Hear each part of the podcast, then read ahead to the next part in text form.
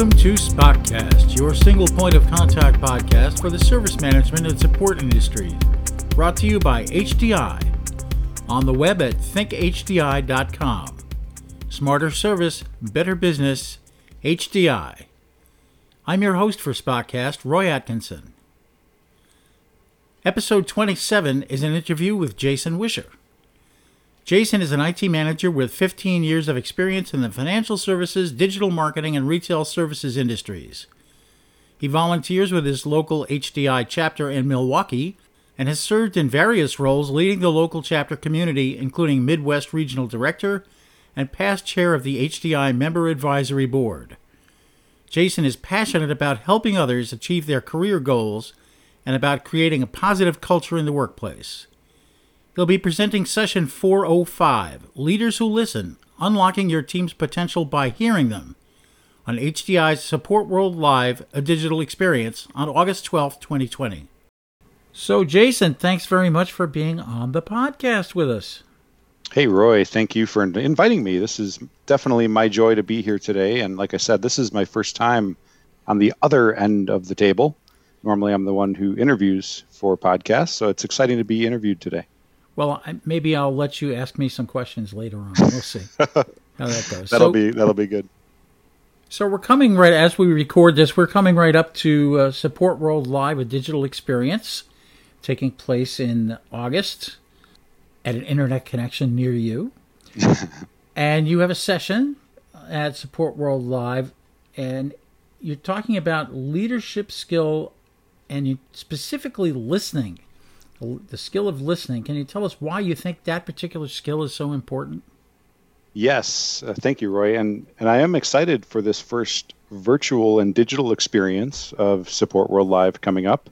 I'm trying to figure out, you know, do you do you wear a suit coat? Do you wear a Hawaiian shirt, or you know, do you wear your PJs like everyone else is advertised to do? so first, I have to get that out of the way. Um, but yes, listening is something that is near and dear to my heart because I've been on this journey, I think, for probably about five years now, trying to become a student and become a better listener in every day.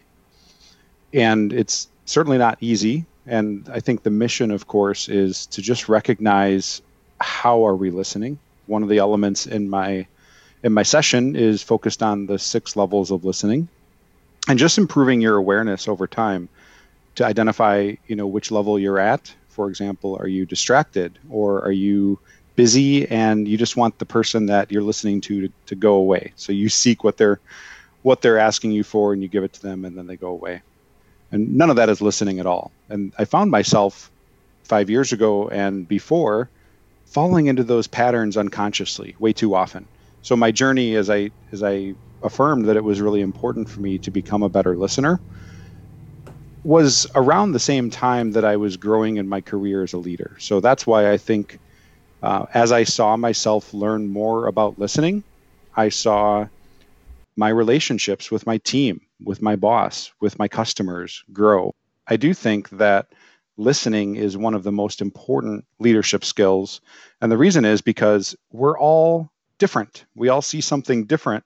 And part of the magic of leadership is to bring out the best in people and if you're not listening to your people, then what are you really doing to do that? You've been really active with HDI for a long time. And, and how do you think that HDI has helped you develop as a leader, if it has?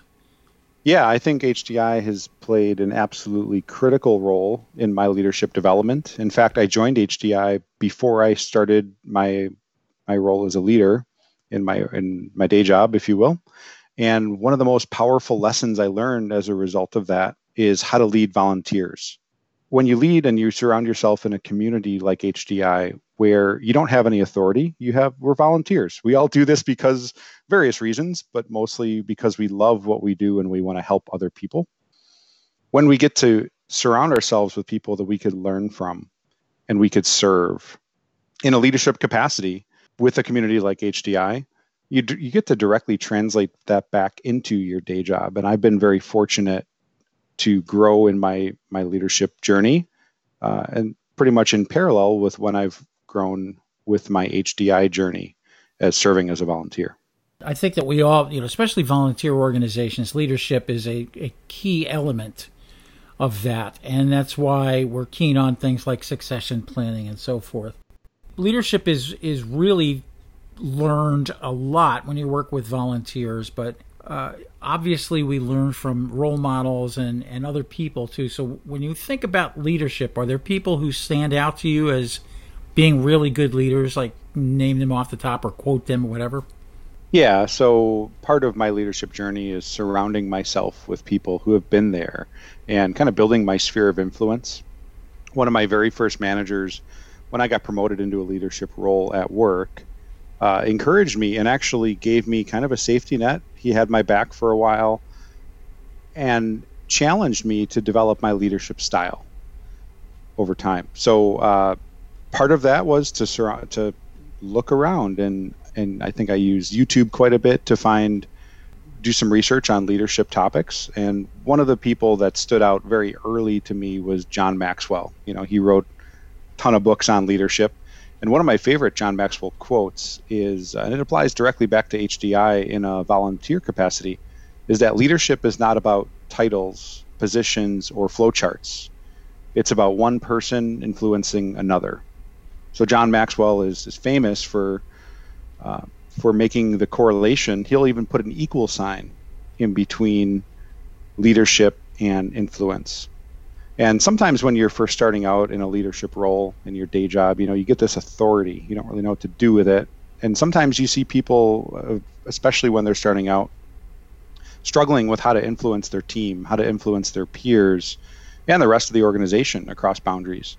Uh, but one of the best things about HDI is that there is no authority everyone's a volunteer and we're kind of doing this as sweat equity. We're doing this because we love to be part of the community. And that helped me along my journey to leverage authority as kind of the last stop, last tool in my toolbox, if you will. And I led with influence and I developed and grew my influence over time. And I believe that helped me in my leadership journey in my day job. When you think about IT because that's the business we are more or less in. We're in the we're in the service end of that, but we're in information technology, and in particular the support center, uh, delivering services and and supporting people. Are there enough leaders? Are they doing the right things? Do you think? Obviously, we're part of a community that prides itself on breeding leaders, as we've been discussing when you look around the web, say, and read industry related blogs, are you seeing good leadership? Yeah, I think a leadership is evolving uh, in the industry today, and really, I do view the leadership, the, the role of a leader, to kind of acknowledge reality and see where we're at, but then see something bigger and better, and then help utilize the resources and and uh, bring that vision to reality. So I think we have strong leadership all around us to model. The challenge I see is that we need to figure out how can we connect with each other? How can we describe our perspective and what we see and recognize strengths of the people around us and help people do their best, help help people leverage their strengths and create momentum. So in terms of, you know, you've seen different strategies for leadership. You've seen top down hierarchical um, organizations.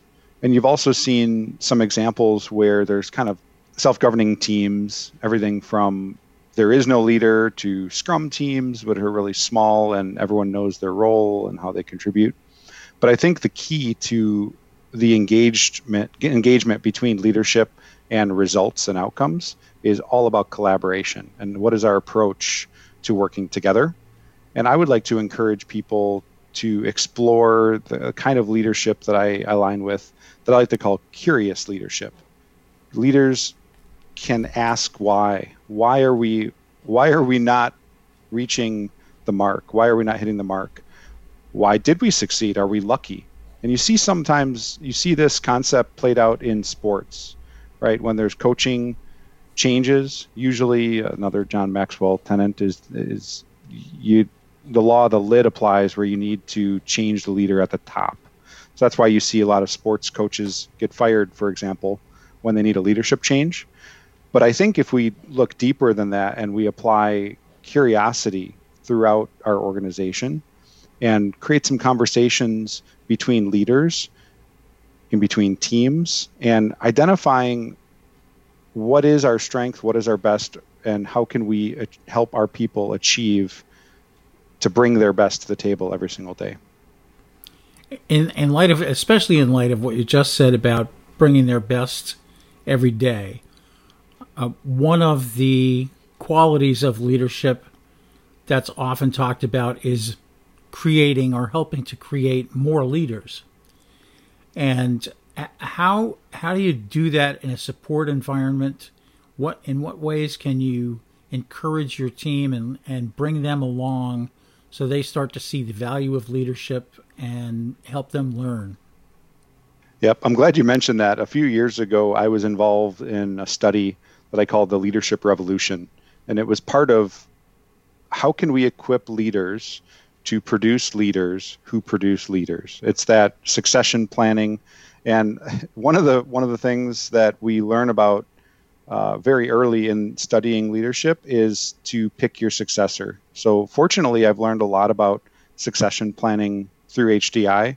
In fact, when we're volunteering in a particular role, that's the first thing we do. The first time I became president of the local chapter board, I got to know the people on the board and the roles and how can I serve them and what are our strengths that we could leverage in order to accomplish things like event planning and uh, growing membership and growing our financial status.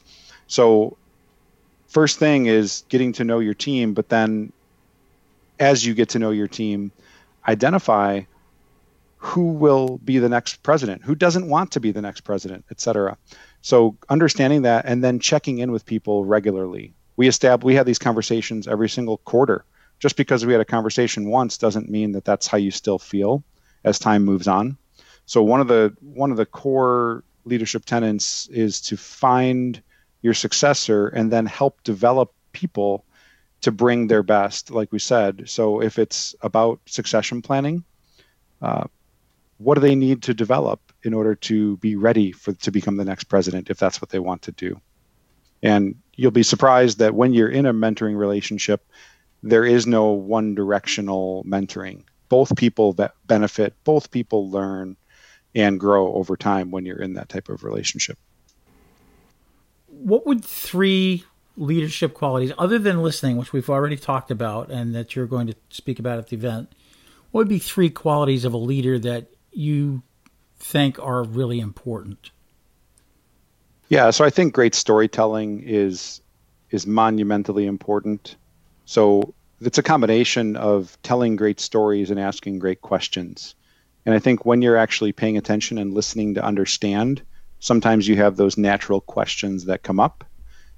And then it's the the concept of telling great stories and inspiring people to connect with your idea so storytelling and and by way of asking great questions is one of them. Uh, the other that I would say is always looking forward to how can we improve, how can we grow, is there room for trying something different? What are the what are the foundational things that have worked over time that we need to do more of, and how do we measure how well we're doing those things? So always keeping an eye towards the future. You know, if you're, for example, if you're steering a boat someone has to make sure that we're not going to run into anything. Mm-hmm. mm-hmm. Uh, that's the role of the leader. It's kind of looking forward, and at the same time, you're looking in right in front of you to make sure that you can pay attention to what's in front of you. We often hear the expression "leaders are readers." So let's talk about some some books uh, that that you look to when you're looking for advice or things that you've read, especially ones that you might have read recently. What's what's good? What should people be picking up? Yeah, this was exciting preparing for this uh, this this podcast recording because I went to my bookshelf and I have I picked like a dozen books, so it's going to be hard to uh, to pinpoint some of them. There's a couple that I want to share. Um, the first category of books that I have is around people sharing their story. So they go through something, they learned lessons that they want to share, and they wrote a book about it. One of them, of course, is our friend Manley Feinberg, who wrote "Reaching Your Next Summit," and we've we've talked about that book quite a bit in my circle. Um, but like Manley, who went through an experience and wrote a book, and he's sharing his story. Um, I had the pleasure of meeting um, Dr. Jim Cain this past year, and I learned that he wrote an ungodly number of books. I think more than 20 books as well, similar to mm. John Maxwell. And I'm holding his book in my hand um, 100 activities that build unity, community, and connection. And uh, when I met him, you know, he, he had a table of books, and this is the one that I, I got from that table. And uh, it was neat to meet him because he's been all over the world, literally, literally. So he gets this perspective and he gets an opportunity to experience things that I think most people don't. And when you're reading books, I think that's that's one of the hidden gems of of using books to learn from and influence your style over time is that the authors that write the book i always wonder why did they write the book and uh, more specifically i want to talk about my process that i have of reading books um, i think i'm probably one of the few people that when you when i hear about a book i don't just immediately go and buy it and then pick it up and read it whether it's electronic or or if i'm at the bookstore or whatnot what I like to do is again understand why did the author write the book. So I research the author. I'll also research what other people say about the book. And this this works really well for for widely known books that are, you know, you see book reviews on YouTube, etc. Um, but what I what I'd like to do is search for that book and with the word review on it in YouTube and find three people, maybe five people that are telling you something about that book and identify what is the one thing or what are a couple things that they all say that's the same. Another approach is identify is there anything that each of these people tell you differently about the book? And then you're going to gain their perspective. So then finally you you understand what to expect because they all said the same thing about it. And then each of them are kind of offering their perspective so you can look at the difference between what they're telling you versus when you read the book do you share that perspective does it add to your perspective etc um, so that's that's my system if you will. And then i finally read the book. And i did that with one of them. It was more of an industry book. Uh, it's called scrum by jeff sutherland. And uh, it's the art of doing twice the work in half the time. Sounds like the solution that everyone wants right mm-hmm, now right? No kidding. We have all this all this work to do but we don't have any time. And I didn't even read the book first. First, I just researched Jeff Sutherland. He he is one of the co-creators of Scrum, um, and he has a lot of of videos on YouTube where he was giving lectures and explaining why he wrote the book. So that was kind of cool that I got a chance to see his perspective before I even read the book. And then I read the book, and now I put it into context. Um, in fact, I'm glad we're on this topic of, of books and understanding people's motivation and, and how do you add context to this? Because I think one book standalone offers quite a bit to the reader, but we we don't necessarily understand all of the context of the author. I mean, that's almost that's very challenging to do. It's almost impossible, I would say. Mm-hmm. um, and that's part of the topic that I'm going to be speaking about at my session at Support World Live is about how do we balance gaining context and content. And I think both are equally important, and each of us have a unique skill set that usually lands more in the context scope or in the content scope. So if we're a content person, it's challenging for us to gain context. And if we're a context person, it's challenging for us to focus on the content. So that's I'll go through some strategies on how can we actually uh, discover what our tendencies are, and uh, and how can we um, gain more of the total perspective by by balancing our natural strengths with what we need to get the whole picture. One more thing, and thirdly, there is a third book that I'm holding in my hand. It's kind of ironic. I said uh, it's almost impossible this book I picked up at a restaurant that sells books. You know, you've seen uh, like Cracker Barrel. I think this was Paul Bunyan's breakfast place in uh, Wisconsin Dells. They sell books there, and I, I caught this. It's just a collection of quotes, but this is this book has come in handy quite a bit. It's called "It Always Seems Impossible Until It's Done." by mm. an author, uh, Kathryn and Ross Petras. I don't know who they are, but it sounds I, I align with this this uh, perspective. It always seems impossible until it's done. So the, just the definition of impossible, I actually had a hard time saying impossible when I was describing something mm-hmm. that's difficult because of my that influence that that book has had on me. Wow. So I think we get all these little these little spheres of influence when we surround ourselves with with people who have been places that we're interested in or when we find books written by people that seem interesting to us and I almost forgot to mention uh, the most recent book that I received as a birthday gift is uh, is called Dad Jokes: The Good, the Bad, and the Terrible. Mm-hmm. So I, you know, if you follow me on Facebook, you probably are are victim of some of my bad uh, ter- and terrible dad jokes out there. we are connected on Facebook. Yeah, and, and, I have seen those, but you've seen yep. some of mine too, so that's okay. Yes, we all share in in wonderful dad jokes. So if if someone out there in, in our massive audience uh, wants to become a better leader or wants to start down the road of leadership, where do they start? How did how did you start, and how should they start? Do you think? So the very beginning for me was really opportunity, being open to opportunities that come up. And in fact, the first time that there was an opportunity, I, I told myself I wasn't ready. So I wasn't ready to help uh, lead a team and be responsible for other people, right? And then I passed that opportunity. Uh, some time went on, another opportunity went came up, and I I said, yes, I am ready this time. I'm gonna I'm going to throw my hat in the ring, see what happens.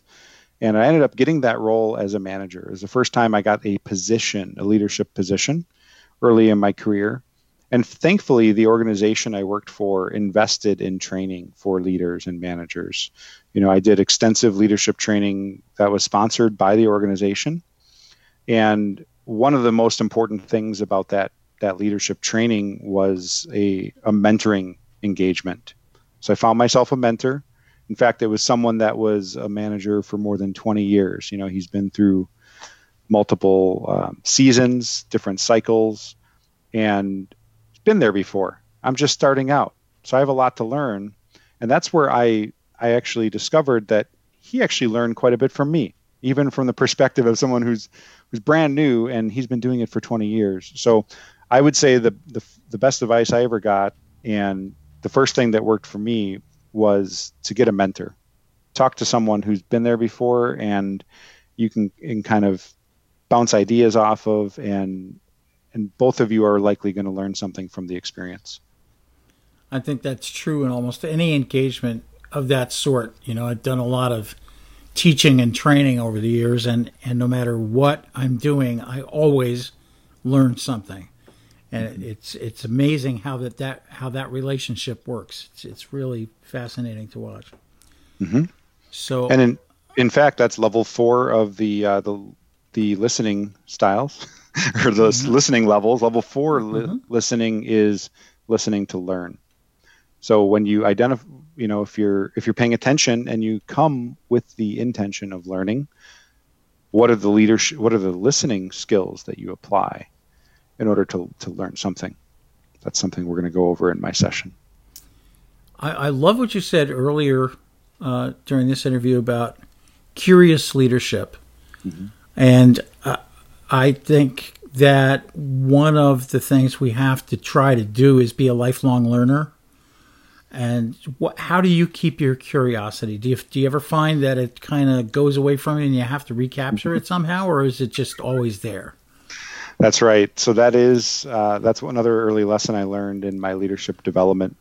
When I learned about the the mood elevator, uh, whether you're in a positive mood or a negative mood, curiosity sits right at the middle it's fascinating that that curiosity is the midpoint. So if you ever find yourself troubled, maybe you're under a lot of pressure, uh, or even you know a high intensity negative mood, if you could find a way to get to curiosity, then it opens the pathway to connect with some of the higher moods like peace and wisdom and creativity, and and in general happiness.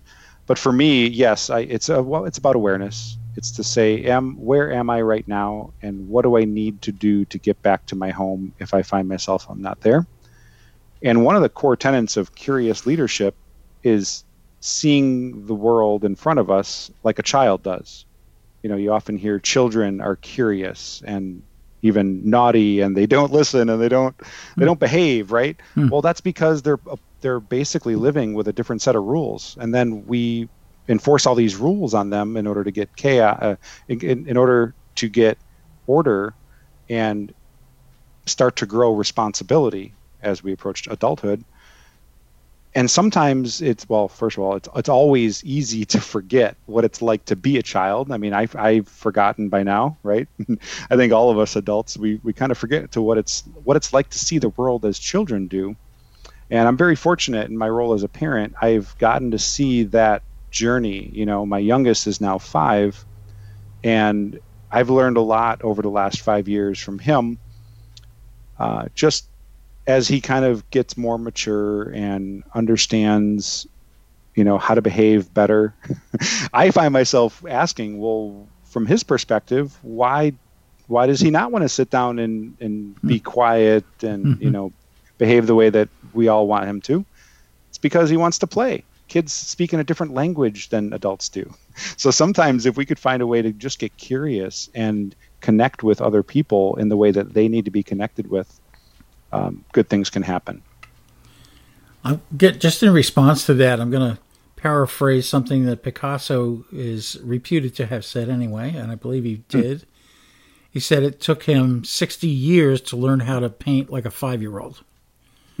to to have that curiosity and forget the rules that had been taught to him in art school and just let himself go and paint what was on his mind. And I've always found that rather fascinating. Yeah, so, you connect with your creative outlet and kind of share your gift as a human being. Everyone has a gift. You just got to find out what it is. And I've discovered some pretty interesting creative outlets, you know, beyond the usual with music, of course, or art. Um, but I've seen people express themselves with with writing, with storytelling, and even baking and cooking. You know, I think there's a new uh, British baking show that caught my attention on, on Netflix the other day. But everyone has a gift. And if we connect with our creative outlet to share that gift and let it out, uh, I think that's where that's what we mean when we say trying to get the best from people. Thank you for that. Mm-hmm. And uh, I, am sure there might by now be some people who are curious to come and l- listen to your session, watch you on Support World Live. And I would again like to thank you for being on the podcast. And uh, I look forward to seeing you. Yeah, thanks, Roy. Thank you for listening. Remember to catch Jason Wisher's session on Support World Live, a digital experience, on August 12th at 1 p.m. Eastern Time. See our website at thinkhdi.com. I'm your host for SPOCcast, Roy Atkinson. Until next time, take care.